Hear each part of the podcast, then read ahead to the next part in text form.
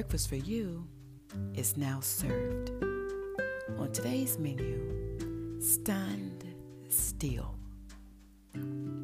Beloved, stand strong in the face of adversity. Be still and know that I am God. I am your God, and I will bring you through every challenge if you will continue to trust and believe in me.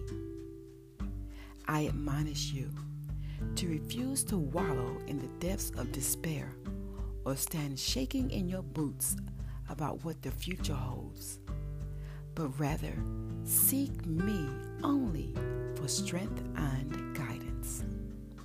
Take one day at a time.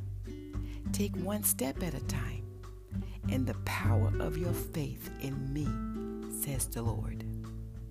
Luke seventeen and six declares, "So the Lord said, if you have faith as a mustard seed, you can say to this mulberry tree, be pulled up by the roots and be planted in the sea, and it would obey you."